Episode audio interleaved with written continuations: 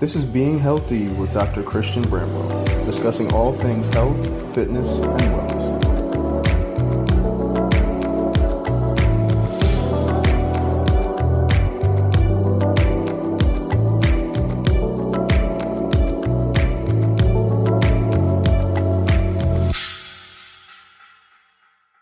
The opinions provided should not be viewed as medical advice, and remember, please consult with your doctor before making any changes to your diet or habits.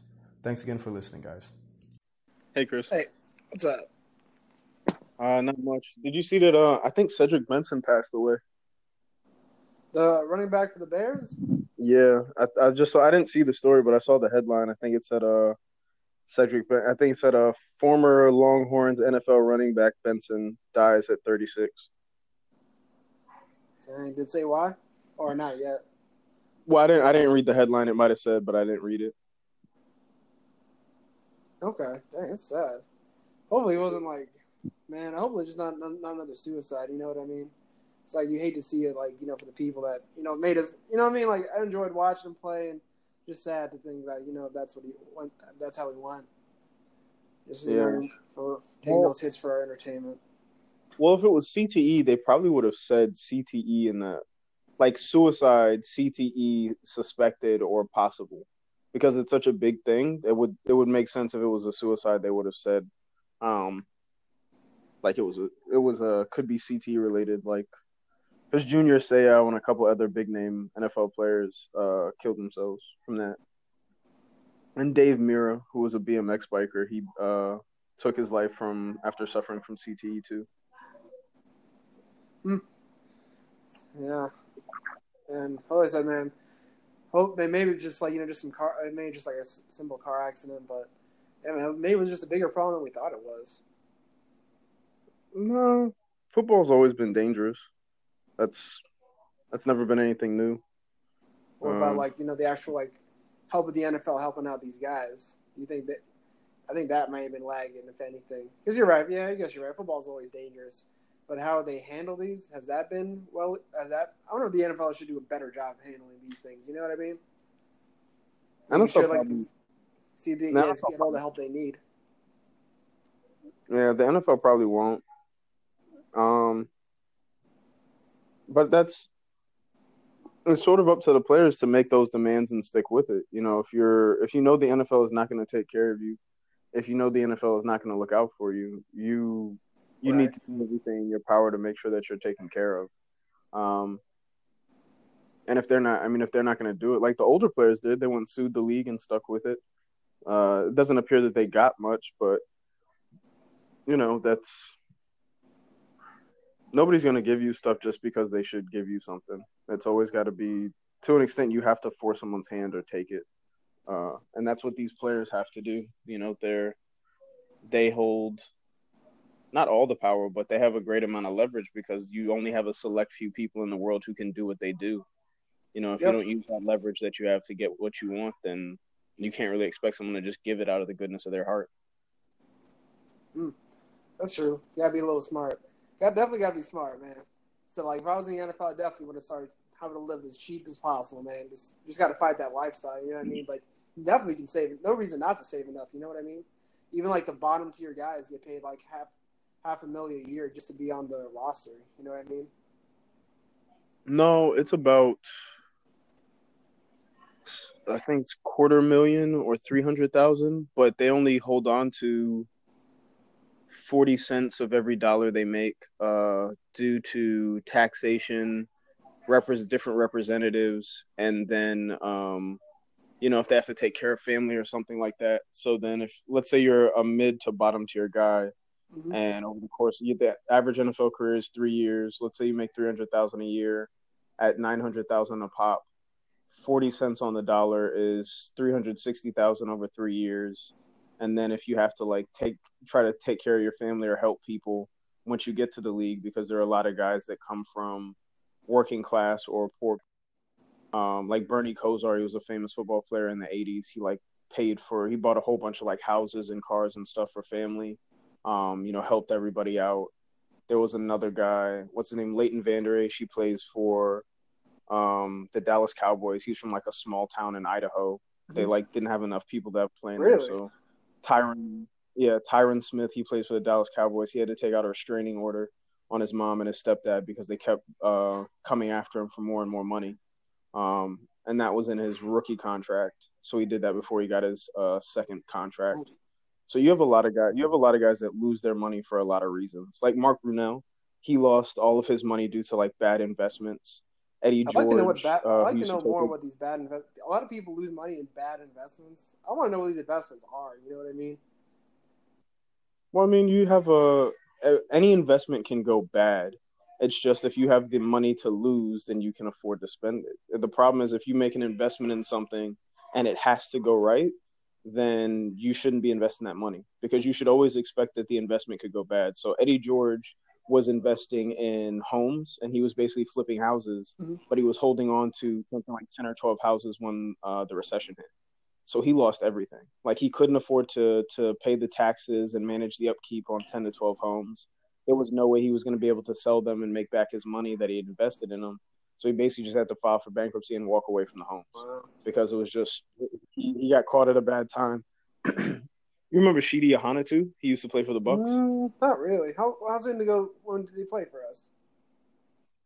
uh early 2000s he was a defensive tackle um but he lost everything due to again uh lost it in the housing market and then got divorced and by the time he by the time his uh you know all the money was tallied up the money that he'd lost the money that he had to give up uh he was back living at home with his mom at you know 35 40 years old as a former professional athlete so these guys these guys lose you always have the dumb guys who lose their money from doing stupid stuff like Pac-Man Jones talked about, like spending a million dollars in a strip club in one night.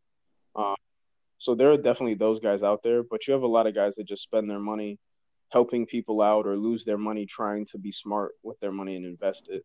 Um, so, you know, there was a there was some guy my mom was telling me about. He used to play back when, like back in the early '90s, but he lost all his money because of uh, paying for prescription drugs because he had such uh, his knees and his back were so messed up. He spent all of his money on the on the drugs that he was being prescribed.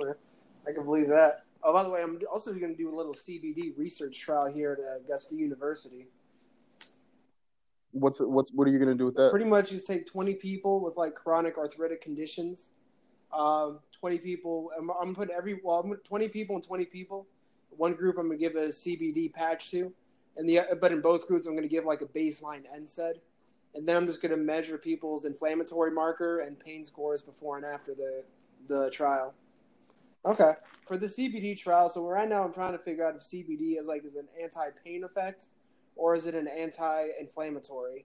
So because of that, uh, we're so because of that, I'm going to give a group of people. They're both going to get like an NSAID, like ibuprofen, uh, naproxen, something like that, and then I'm going to give one group a CBD patch, and the other group uh, no CBD patch. And I'm going to measure people's inflammatory markers and pain scores before and after the study to see how effective it is. Okay. What what's a a CBD patch? It kind of sounds self-explanatory, but just to make sure, what is it? So CBD is like the part it's a compound of marijuana that doesn't necessarily get you high, but it does have like a lot of receptors in the body that can be that is thought to use for like you know seizures, uh, for pain, for inflammation. So we're just trying to, and then so with this one, we're trying to see if it's inflammation versus pain, and that's why I'm measuring like you know the inflammatory markers versus the uh, pain scores. Okay. Okay. Yeah, man. So yeah, going to So it's sort of like a nicotine patch, but with uh C- CBD in it. yep. Okay. All right. How long is the how long is that research project going to go on for? I'm planning right now. I'm planning for doing it for two months, maybe three, uh, just depending what the what my uh, what my uh, faculty says.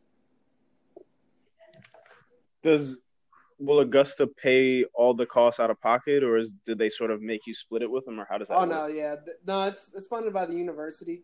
I'm running it through the research department right now to see if there's anything else they want it tinkered with, but but yeah, they approved it, and then uh, yeah, man, I don't, I don't have to pay for anything out of pocket really. I just have to do like all the groundwork. You know what I mean? Okay. All right. That sounds pretty good, man. I guess we'll see you in a, a medical journal or something like that at some point. Yep. Hopefully, I'm going to present at a conference, and yeah, man. Hopefully, I'd like to get this written up in like the Sports Medicine Medical Journal. Okay, awesome, man. All right, so for today's episode, uh, we're gonna discuss addiction in a general sense, but we're also gonna sort of talk about how how addiction has looked to us, or how how drug addicts have the type of addicts we've been around in our life. Uh, and the reason that I say the type of addicts that we've been around is because uh, Chris or Dr. Bramwell and I have both uh, come from private schools.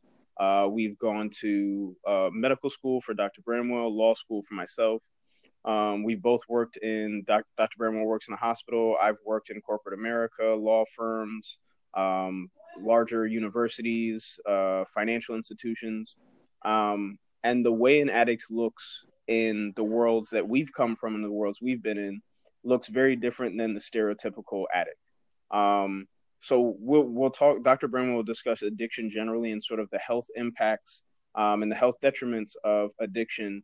Um, but we'll also sort of talk about our experiences and what we've seen as signs of addiction for, I guess, people that are not people that are in you know uh, corporate America and pro- that are productive, but also still happen to be you know addicts in their in their personal life. Um, so with that, you know, we'll just jump in. Dr. Bramwell, take us through uh, some of the things that you're you're seeing in regards to addiction, maybe nationally or, or just in in the regards to the patients that you've seen. Okay.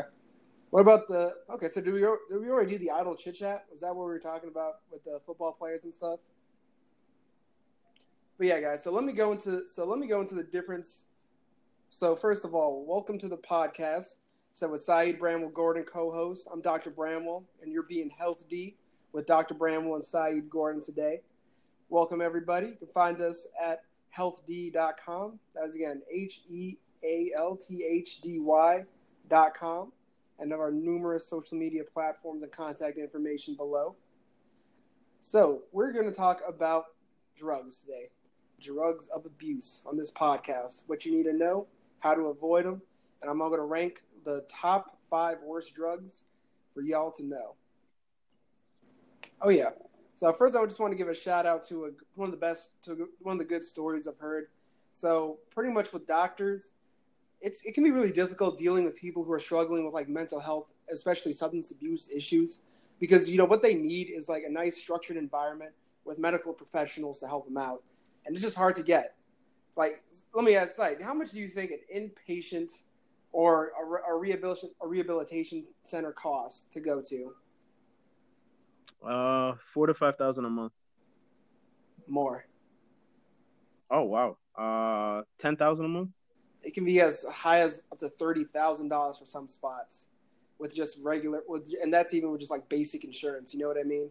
That is something like mm-hmm. my patients especially here in the area have to face because it is a serious thing for recovering for, for substance abuse.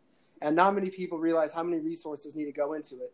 So back in back in Tampa, where we're coming from, uh, there's a new addiction uh, treatment center coming on uh, Riverside Drive in the Seminole Heights area, which I think is much needed because as doctors, it's hard to it's hard to place people who need the proper resources. But luckily, with lucky with more places like this, especially that offer outpatient rehabilitation services as they do, uh, it can mean a, it can mean a night and day difference to helping people out who deserve it. And as I said, those with basic insurance. So yeah, I'm excited for this. Of course, I know there are uh, a couple other things that go into it. Of course, like you know, good social support structure and the will of the person itself. But we need these facilities. It's a big deal. I'm telling you. So shout out to Riverside Recovery Tampa. Okay, all right. Well, I'll keep my eyes out for him in case I, I see him when I'm driving around uh, Tampa. Okay. Yeah. All right. Well, what do you want to start us off with, Saeed? I'll let you be the driver of this episode. Uh, so the materials that you uh sent my way, uh, the first thing on the list is uh alcohol, meth, cocaine, heroin, and fentanyl. And you were going to talk about the cost, the number of deaths associated with each one, and the most common, uh, I guess, health outcomes, or that that would probably be health detriments uh, that are linked to each one of those. Yes, yes, yes, sir. Good part to start. So for today's episode, we're covering drugs of abuse. So by drugs of abuse, so drugs of abuse are generally drugs that have a high have a high index to harm people, but yet are used or effective in treating only a few amount of things. So here I have a list of the top five drugs of abuse here in the United States, and this is my own subjective list. And I gathered data from the CDC, Emory Healthcare, Harvard Studies as the main three places where I gathered my data from. So just to give you all the quick rundown, number five, as far as Dr. Bramwell's top five drugs of abuse, number five goes to fentanyl. Number four, opioid slash heroin compounds, including heroin itself. Number three is cocaine. Two, methamphetamines. And number one is alcohol. So, let me. So you just want to start from the bottom and work our way up. Side. I'll go from least harmful to the most harmful. Sound Okay. good, brother? Okay. All right. So first one is fentanyl. So you've heard. Have you heard of fentanyl? Yeah, it's it's not it's not heroin or opiates, but it's something really new and strong, right? Yep. So fentanyl is so fentanyl is like is an anesthetic. It's what we use in it to numb people up uh, for for some for most surgeries. The reason doctors like it because it's very quick acting and you, get, you can put someone to sleep just like this. So fentanyl is of course any it's an anesthetic, so it so it relaxes you and it also does some pain uh, control as well too. So with it being very fast acting, an anesthetic as well as for pain control, it is extremely addictive and has a high potency for abuse. So fentanyl is one of the newer drugs, as you said. I would say it's been around. You want to take a guess at how long has fentanyl been? How long has fentanyl been around for? Tough question, but I want to see how smart you are. You're a smart guy. Let me see if you can figure this out. For recreational use or medical use? Uh, just just just how long do you think we've been using it here in America? Yeah, uh, you mean like recreational use, like a Yep. like drug like drug abuse, or you mean Let's just say medical at the beginning. When was fentanyl first invented? Mm, the fifties. Close, 1960. Okay, all right. I told you he was a smart guy, so that's why Vanderbilt Vanderbilt graduate right here, people. But yeah, it, it was created by Paul Janssen in the '60s, and yeah, it's used pretty much used for pain control and as an anesthetic.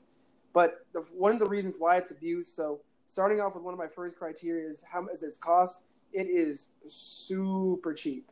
So pretty much a dose of, fe- of fentanyl, about 100 micrograms, costs about 50 to 60 cents. So it is dirt cheap to get, and because of that, it's it's easier to be manufactured and made in bulk. So that in combination with being so cheap and has a high potency for abuse makes you rank it up here. Now fentanyl deaths have been rising, about 8,335 according to the CDC in 2016. So it so people are getting their hands on it, and it's and it is uh, one of these synthetic opioids, but not really an opioid compound that's sort of doing a lot of damage and adding to the crisis. Okay, uh, you said eight thousand or eighteen thousand? Eighteen thousand. Oh, okay, okay, I misheard you. Yeah, eighteen thousand. So, so yeah, so yeah, so it, it, it's up there. It's up there. So of course, common brand names that uh, or common. Let me see. I'm gonna look up what, what street drugs. I'm gonna tell my audience what what what it could be called on the street. you gonna start googling fentanyl? Yes, I am. Fentanyl. It is called. It's called Apache, China Girl, China White, Dance Fever, Goodfella, Jackpot are a couple of them. Okay. Yeah, and then and then yeah. So as far as its cost, so dirt. So yeah, fentanyl very cheap. Eighteen thousand people have di- died in 2016 of it. As far as the health outcomes, the health outcomes for fentanyl aren't as bad as the other drugs on the list. That's why I rank a little bit lower. The most dangerous thing about fentanyl is its high degree for for being addictive because it's so short acting. So for all the people out there, the more short acting a drug is, the more likely it is to be abused because it hits you really fast and it goes away really fast and it leaves your brain wanting for more. So that's what comes in the most dangerous. As I said, when you're seeing the other drugs on the list, there are more dangerous health outcomes in the future for chronic use. Okay. Yep. So All moving right. on to number four, let's go to the her- heroin slash opioid compounds. So you know, heroin came coming all the way from the other side of the Eastern world Uh, the poppy plant is and is harvested, and the compounds are made into, I said, hydromorphone, morphine, oxycodone, all these compounds. And because of that, we had the opioid crisis that that happened. So, yeah. So, sorry. Let me ask you this: Like, do you know anyone that you that was impacted by the opioid crisis yourselves? Uh don't know anyone personally. Um, I have some friends from uh, rural Tennessee, and they might have had some people, maybe relatives, family, friends, or just somebody who knew somebody. Um, I only say that just because of how hard uh, rural America has been hit by, um, like the opiate epidemic specifically, like how like the numbers of uh, addiction and overdoses in those communities compared to those numbers in other places. Okay and it and compared to the America, it was a big problem. So for all you don't know, in the '90s, there was a huge overprescription of opioids. You know, as say questionably, but a huge hand was the pharmaceutical industry overprescribing them to make money on it, as well as other government agencies and private stock uh, stakeholders with their own interests. But that combination led to this overprescription, which led to a huge American independence on opioids. Uh, because pain painkiller prescriptions in the U.S. they tripled from from 76 million to, to about 220 million dollars. I mean, for, I'm sorry, from 76 million to 220 million prescriptions in about a 20 year period between 1990 and 2010. And and because of that, a lot of people have been uh, going to back to other methods like heroin, uh, methamphetamines, and other drugs because it just opened the door for it when they couldn't be prescribed it anymore. And it was partly caused by us doctors as well too being a little loose and overprescribing a drug that we probably should have studied a little bit more before we pushed it like this. So it was a little bit of everybody's fault. So no one party to blame. But yeah, because of that, it's changed the way we look at painkiller drugs right now, especially with governments uh, being more strict in in prescribing them. So don't get me wrong, you can still you get you break your leg, yeah, you get some morphine. You got cancer pain, yes, you'll get some hydromorphone. But you know what I mean? If you have some back pain, no if you have if you have uh, if you're having some upset stomach, don't even come at me like that, brother. I'm gonna swat it away like Dwight Howard on the block back in 2000 and what 18? Oh no, 2008. 2008. Was, I think that was his heyday, right? Yeah. Swat that swat those prescriptions away. So you're not laughing, side. That was a funny joke. Uh, you were kind of stretching for that one. He's he's been on such like his career has taken such a downward turn that it's yeah you you uh, had to ah. stretch for that one, bro. Yeah, I I did, but I'm sorry. I, for those who know, I'm a big Orlando Magic fan. I love Dwight Howard. It pained me to see. I don't like to see him lose, but it's just it's just unfortunate. Like he could have been one of the great ones in Orlando, but just never was. Yeah, but it's his fault. He kept wanting to be some sort of major superstar, and he wasn't happy being in Orlando. So, you know, I guess you can go someplace else. Keep searching for whatever you were missing. Say la vie, say la vie. But anyways, but anyways, yeah, yeah back to heroin. Right, so in 2016, according to the CDC, 16,000 people died of heroin-related deaths. As far as the cost of heroin, so opioid, so heroin or opioid compounds. So opiates themselves, they are about they can range from about 50 to a couple hundred dollars a prescription. You know, the stronger ones costing more. So they're definitely more pricier than fentanyl. And I would say the degree of addiction compared to fentanyl is, I would say, about the same because, the, as I said, fentanyl is, is, a distant compound of opioids, but not the same thing. So they would have about the same addiction index, I would say. As far as the health outcomes for opioids go, so opioids develop, you can develop a, a strong dependence. So again, as far as the actual health comes, not as bad compared to other drugs like I said, tobacco and the rest of the drugs on the list it just causes severe addiction where that it just you or the, the, social fabric of your life just falls apart. You know what I mean? Like I think I heard a like for instance I heard a story in back in Tampa where uh three or like this one girl addicted to heroin won a twenty thousand dollar lottery ticket, but but you know goes and buys more heroin right after that instead you know trying to pay some bills or change her life. It's a powerful addiction, and because of that, you make poor life decisions and overall put yourself in high risky behaviors and get in trouble with the law as well too, as well as distance yourself from families. Like, like I said, like it's one of the saddest things to see like families give up on their own kids who are addicts because they know they're going to come home and steal. Like it happens more than you think, side, and that's what I mean. Like finding resources for these folks is hard. It was very hard, my friend. But is the is the stuff you're talking about with the heroin addiction is that common to um is that common to addiction generally though? As far as like the the inability to make good decisions and stuff like that or the drug or addiction preventing you from making good decisions? addiction to the drug prevents you from making good decisions i would say that i would say like this opioids are more addictive than probably a couple other things on the list but as i said like but the dick so they're less they i'm yeah, let me start over let me start over. Said opioids it's just it's a tricky subject but I would say that opioids are probably more addictive than stuff on the list, but not as bad health consequences. So yeah, you're gonna so because you're not taking care of yourself, your teeth are gonna go to are gonna go to waste. You're not gonna eating proper, so you're gonna have bad skin. Your hair is gonna fall out, and it'll just make you look older than you are. You know what I mean? Yep. Okay. Plus, the side effects of opioids would put you most at risk for at overdosing, respiratory depression, and that's when you know you see people coming to give like the squeeze of Narcan in their nose. But the biggest side, yeah, respiratory depression and just not breathing if you overdose. So that's so that's the, the biggest complication acutely. As far as long term, it is just it said the side effects of chronic addiction. Hmm? Okay, all right. Uh, number three is cocaine. Three is cocaine, as Rick James would say. That is a hell of a drug. Was was that Rick James that said, or was it Dave Chappelle pretending to be Rick James? Do, you remember, Sai? Okay. No, it was Rick James. It was when Charlie Murphy was doing the Charlie Murphy stories about like Rick James and his life as uh you know Eddie Murphy's brother as Eddie Murphy was just starting to get like super globally famous. That's right. That's right.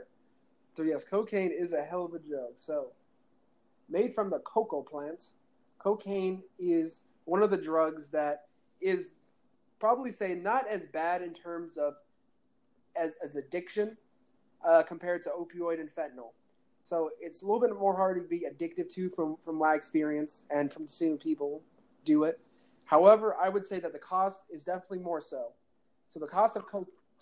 So not from personal huh? experience. Oh yeah, just for, yeah, because working as a doctor, I volunteered, done psychiatry rotations where people have told me like which drugs are hardest to come off of, as well as just doing some research on myself. Uh, but it's sort of like, but the thing about addiction is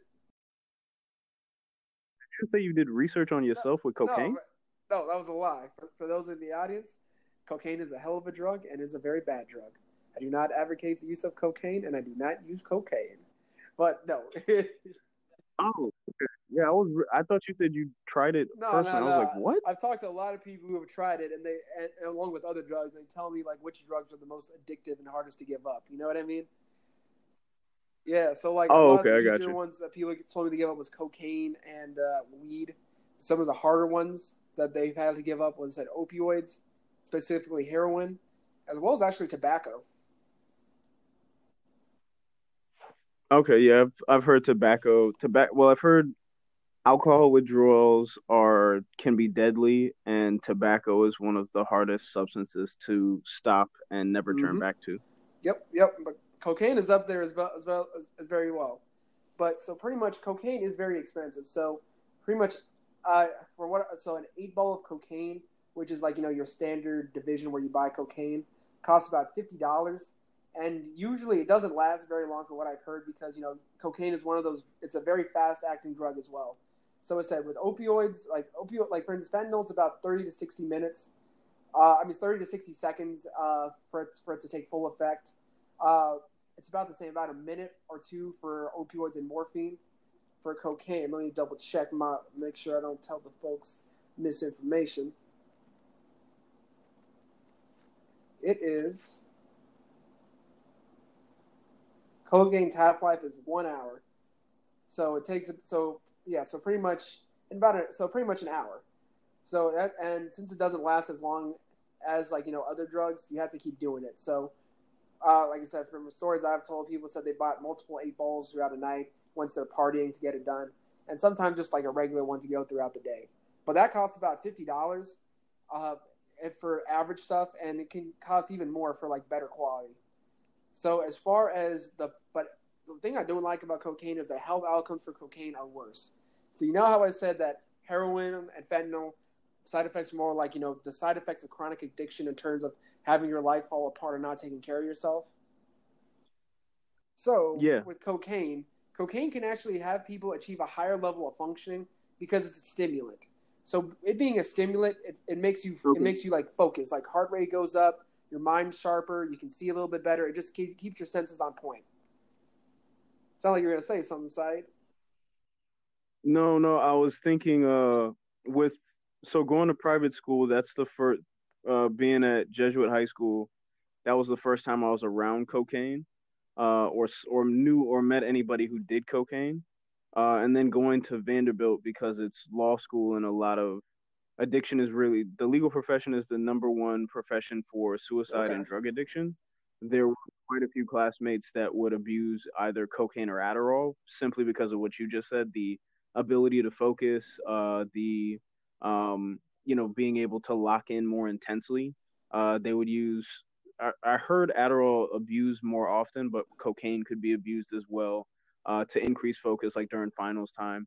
Uh, and I heard at like some of the larger law firms in the country, like when people have Mhm. gone to visit, that they've um, uh, met lawyers who were, you know, using cocaine and stuff pretty openly. Okay, yeah. You lawyers, I said doctors are pretty bad too, but we'll do it like a little bit more secret. But said you lawyers are just some wild boys when it comes to when it comes to that stuff. You know what I mean? Just just just say it. Just just say it, man. Uh, but besides that, what was like? Like, let me ask you this: like, would you say like you've seen more people higher functioning on cocaine to that point compared to like you know say like opioids or painkillers? Uh, I wouldn't say like higher functioning, uh, because cocaine has this tipping point where it can make you, it can make you more alert, but then it can also take you to being like a very hyper disgusting mess. Uh, and I would say the people that I've been around that have, when they were doing cocaine and I noticed they were doing cocaine, they were like the hyper disgusting mess more than just someone who was like Okay. more alert. Okay, because it said like it, it it's because the thought is that just because it's more of a stimulant, it keeps you focused. That's why people are like higher performers on it. You know what I mean? Like, which, which I can Yeah. sort of believe. But yeah, it's very. But I said that. But even though it makes you, but you're, it's a trade off in terms of the trade off for the short term higher functioning and euphoria. It causes the bad health complications in terms of your blood vessels. Specifically, it can mess up your brain and your heart with cocaine, it can cause a dangerous, what we call a cocaine induced cardiomyopathy or heart, uh, pretty much like a heart disease induced by cocaine, which can lead into sudden cardiac arrest and death. You know what I mean? And in terms of the long term use, Yeah. ah, spoke like Scooby Doo for a second, man. But in terms of the long term use, it can be dangerous to the blood vessels of the brain, putting you more likely at risk for strokes, as well as uh, other ischemic or decreased blood flow to the brain. And overall, it can cause like personality changes as well, and uh, damage to the heart, blood vessels as well too. So overall, it just messes up all your blood vessels. And I've seen a lot of patients who have come in with in, with dementia that is that was worsened by cocaine. You know, abusing cocaine their entire life, and when they're you know late forties, early fifties, they're having strokes, and because of that, uh, they're just not back at their self. Because once the brain dies, there's nothing you can do about it. Yeah. Uh. So cocaine's bad. That's uh. That's the message here. But there are so based on the list that you have. One question I had about the list you put together is. It doesn't seem that the drug, the the deaths that are caused by the drug, were the necessary biggest part of uh Mhm. your ordering because cocaine has 11,000 annual deaths, whereas fentanyl has 18,000 annual deaths, or heroin has 16,000. So, what is it about? Is it purely the long term risk, um, like of stroke or heart attack, that makes it more dangerous, even though the annual deaths are about five to 8,000 Right. people less? So yeah, so even though yeah, cocaine the deaths are less, but I would just say like in terms of like a healthy lifestyle, like it's impossible to do it on cocaine just because you're you're putting yourself such at risk for such complications. Like these complications from cocaine are worse because you because when someone gets off fentanyl or gets off opioids, you know what I mean? Like most of like in the long term, they'll be much better off than someone addicted to cocaine. So here are like, but that said, the bad term side effects are cocaine. As I said, like I, when you're when you're 42 years old and you have a heart attack and you and it was due to cocaine, that's a huge problem. You know what I mean? Heart failure in your early 40s, that's not that's not right. You get off opioids once you get past like you know the the mental aspect of it. Uh, not really much other health complications. Okay, so you're saying the the level of health you can get back to if you're able to, um, you know, recover as in recover from the addiction. Uh, the health that you can achieve uh, is much higher uh, for as a former user of fentanyl or a former user of heroin than if you're a former user of cocaine. You can get closer to living a healthy, uh, being a healthy person and living a healthy lifestyle on something Correct. other than cocaine. Right. Okay. All right. So that was to me that was a little confusing initially, but I, I understand what you're saying. Like even if you're clean and not using cocaine long term, you can still end up dealing with some sort of side effect of prolonged cocaine use even years after you get clean and you stop Correct. using cocaine. Yes, sir. All right. Okay, well, uh, now we have number two, which is meth. And again, so the deaths for the number of deaths, annual deaths for meth are 7,000, which is the lowest of the mm-hmm. four meth, cocaine, heroin. Is this another situation or instance where the long term damage is just far greater than any other drug that we see oh, yeah. out there. So the so the thing we have so the thing for meth, you got to know it's cheap, it's nasty, and it's gonna kill you. Because okay. it said meth is one of those drugs. Because it said like so in terms of the cost, said meth is dirt cheap to make. It can be you, you can buy most ingredients at mm-hmm. to buy to make meth in like a local store. I'm not I, I don't know all the ingredients, but it's like you know just a bunch of like household cleaning products and some base and a couple other things that you can get from a store. So it's super cheap to make and anyone can do it. It's also one of the most dangerous drugs to make as well too. So that Breaking Bad, that was no joke. The fumes from meth, the liquids, they can lead you for chemical burns, inhalation damage. Just making the meth is extremely hazardous. Anyone, even if you're not in the direct room, just the fumes can make anyone sick and uh, suffer with, like I said, inhalation mm-hmm. burns, mm-hmm. chemical problems, uh, just with just with the making it. After that, as far as the addiction threshold, it's about as addictive as cocaine. Most likely not as addictive as say as opioids, just because it's not as quick acting. So for methamphetamine, the half life is. Let me pull up my notes.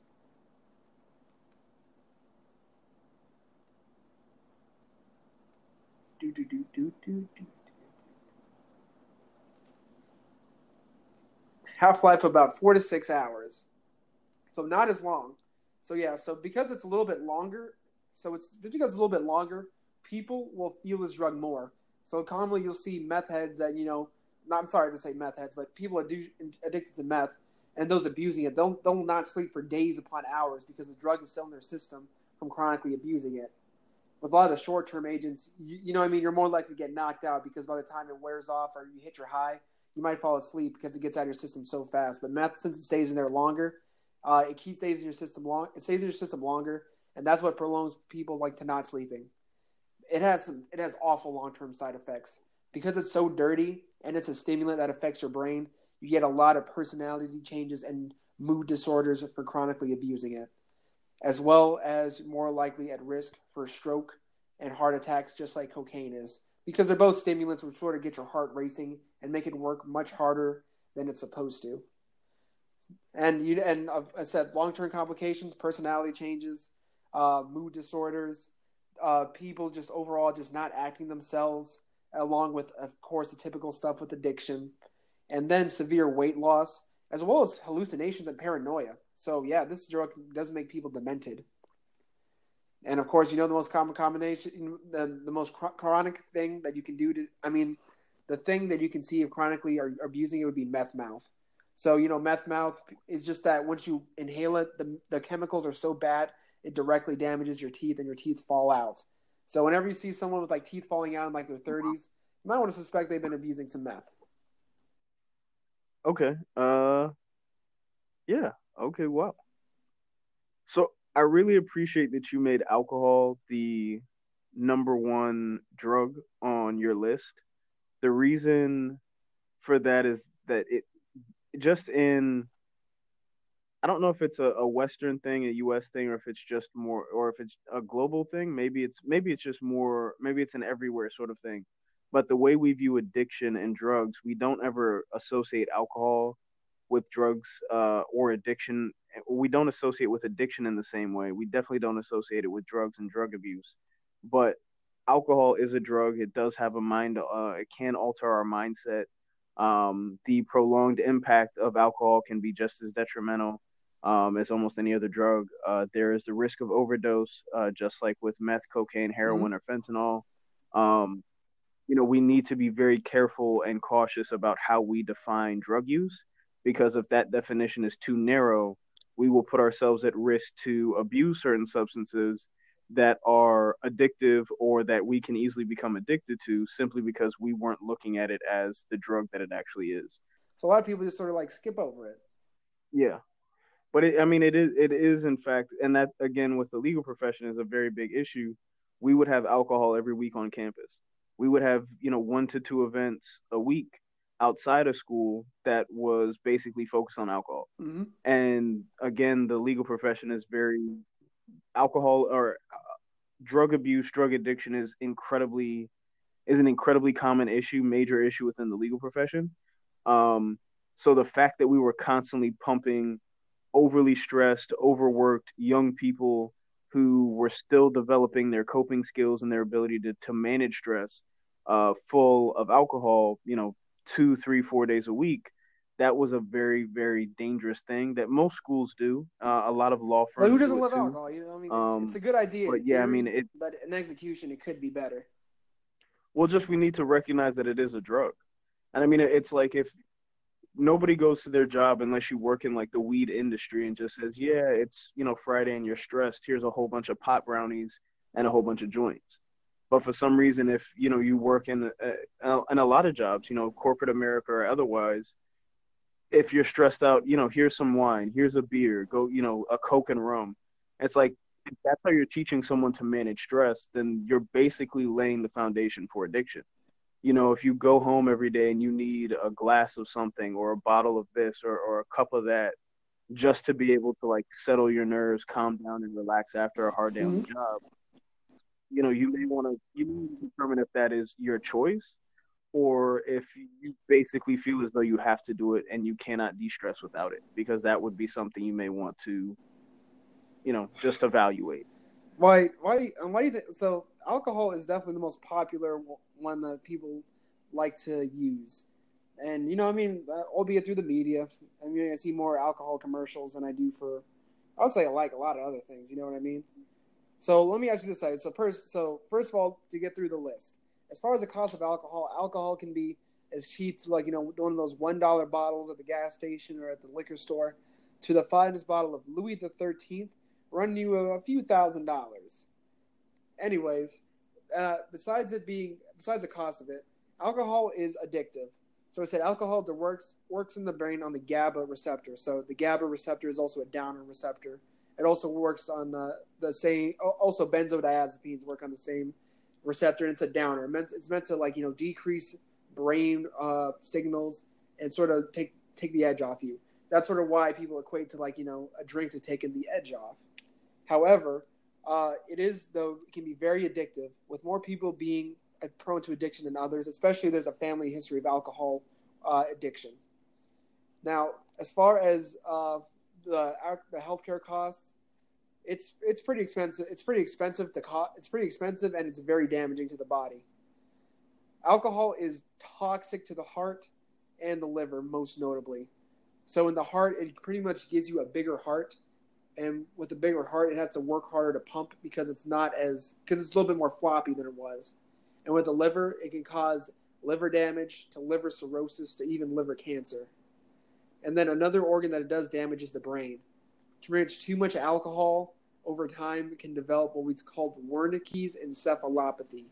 And encephalopathy, just think about it as any type of damaging event or disease of the brain. And because of that, people are more likely to have mood disorders, forgets be uh, short-term things, as well as just overall more likely at risk for like seizures and other and other dementia type of uh, complications. And with 88,000 deaths according to the CDC from alcohol in 2016. So on most and it said like with alcohol, it's not just from straight overdose on alcohol. It's you know alcohol induced work injuries, traffic accidents, and just accidents in general. You know what I mean? Alcohol, yeah, because you know alcohol because with yeah. alcohol, like you know downer and loosening your inhibitions, you're more likely to act on them. And with it being uh, legally accessible, it definitely makes it the most dangerous, in my opinion, for abuse. In moderation, it's fine, but for abuse, very dangerous. Like, what, do, what do you think about that, Saeed? Well, everything everything you said makes sense. The the thing that uh one thing to add is that uh you see a lot of crimes uh committed that are not motivated by alcohol but uh, caused by drunk people. Uh, we look at them as you know sort of the funny things like you see on a youtube video some drunk guy like running into a wall or into a glass and like shattering the glass and oh he trespassed and he broke in uh, but there are a lot of uh, cases of domestic violence, um, assault and battery. Um, you know, there are a lot of violent offenses that are basically caused by the quote unquote liquid courage. Um, so when we talk about alcohol being a drug, yeah, we see a lot of we see a lot more people who don't abuse alcohol than you know people who don't abuse meth or don't abuse cocaine or don't abuse heroin or don't abuse fentanyl. Absolutely there are millions of people who use alcohol that do not abuse alcohol. But you have millions and maybe more who do abuse alcohol or cannot right. stop themselves from abusing because no one's because anyone can sell it to you it's so easy to get well not just that but some people just like what whatever you're addicted to one one one thing that irks me when people talk about like marijuana being a gateway drug is that when people talk about marijuana being a gateway a gateway drug they never mention that a lot of people who struggle with addiction got their start on alcohol and tobacco before going on to the more intense or stronger substances. But for some reason we don't necessarily look at alcohol and tobacco as being addictive and harmful substances. Like we acknowledge that tobacco increases the risk of lung cancer. Uh, we know that alcohol makes it in- incredibly hard for you to make smart decisions you know while drunk. Um, but we we just for some reason we don't necessarily acknowledge them or look at them the same way that we do other drugs while we do still recognize the potential for abuse and the detrimental impact of those substances um, you know, if they're abused and overused. And said like I think it's just like a society thing that people just need to realize that you know alcohol is going to be listeners out there said Ozzy alcohol is one of those things that is that's pushed onto us is like a, you know sort of like the answer to our problems or something or like a nice thing to turn to. You know what I mean? Like on the alcohol, like who doesn't want to grab a Corona with two hot chicks on a beautiful beach? You know what I mean? they equate that to you so that when you think of alcohol, you think of that feeling or that sensation you get, you know, being happy or doing what you want to do. So you just got to realize. So people just be out, just realize that it's going to be pushed on you. You just need to have the the self control and the knowledge just to keep it in moderation. So nothing's wrong with a little bit of drink. I, I like I like a little whiskey every now and then. Actually, took a sip on one earlier today. Uh, but yeah, it's all fine in moderation. But when it comes to abuse, you get said that's where all the complications of these drugs come from. So again, just to list up, heroin. Mm-hmm. I mean, sorry, number five was fentanyl. Fentanyl, very cheap, super quick acting and addicting. Overall, not not as many long term consequences. Opioids, higher, probably the most addictive thing on the list. Uh, more costly, but because of the opioid crisis, it, it was made a whole bunch worse.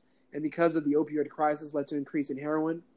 Then we have cocaine, so cocaine is a bad is a stimulant, very damaging to the blood vessels of your brain and your heart.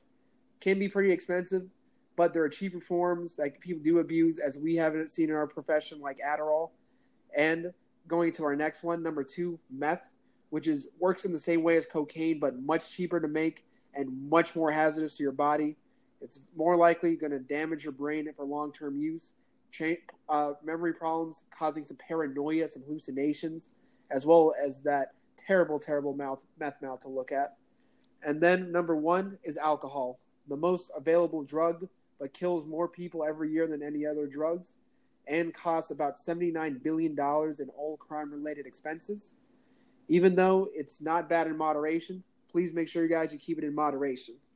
And for all the folks out there, I also am a believer in seeking help. So said as doctors, uh, we always want to seek help uh, and have our patients seek the same help that we would want to seek. So for the national helpline, for the National Drug and Substance Abuse Helpline, it's 1 800 662 HELP. Again, 1 800 662 HELP. And we can post that link in the description.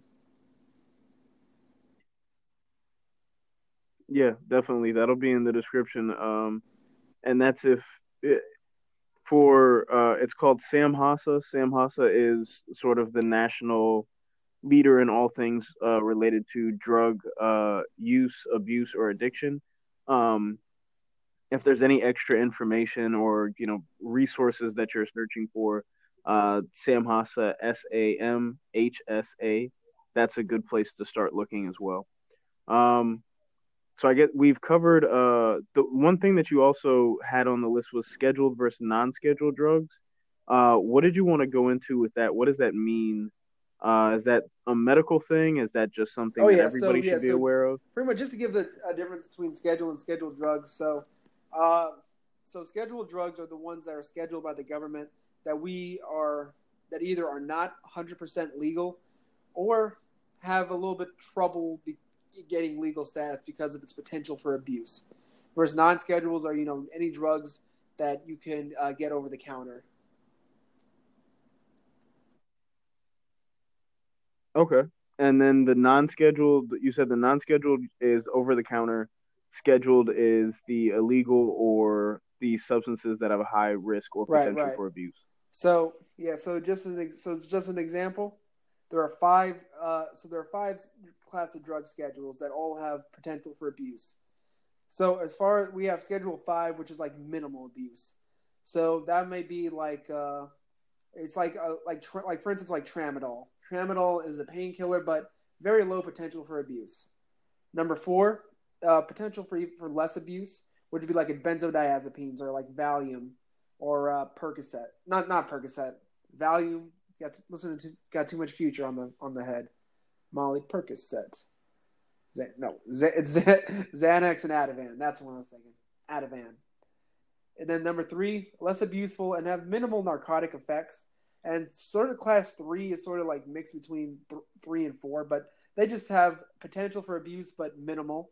And then class two are the ones that have high potential for abuse.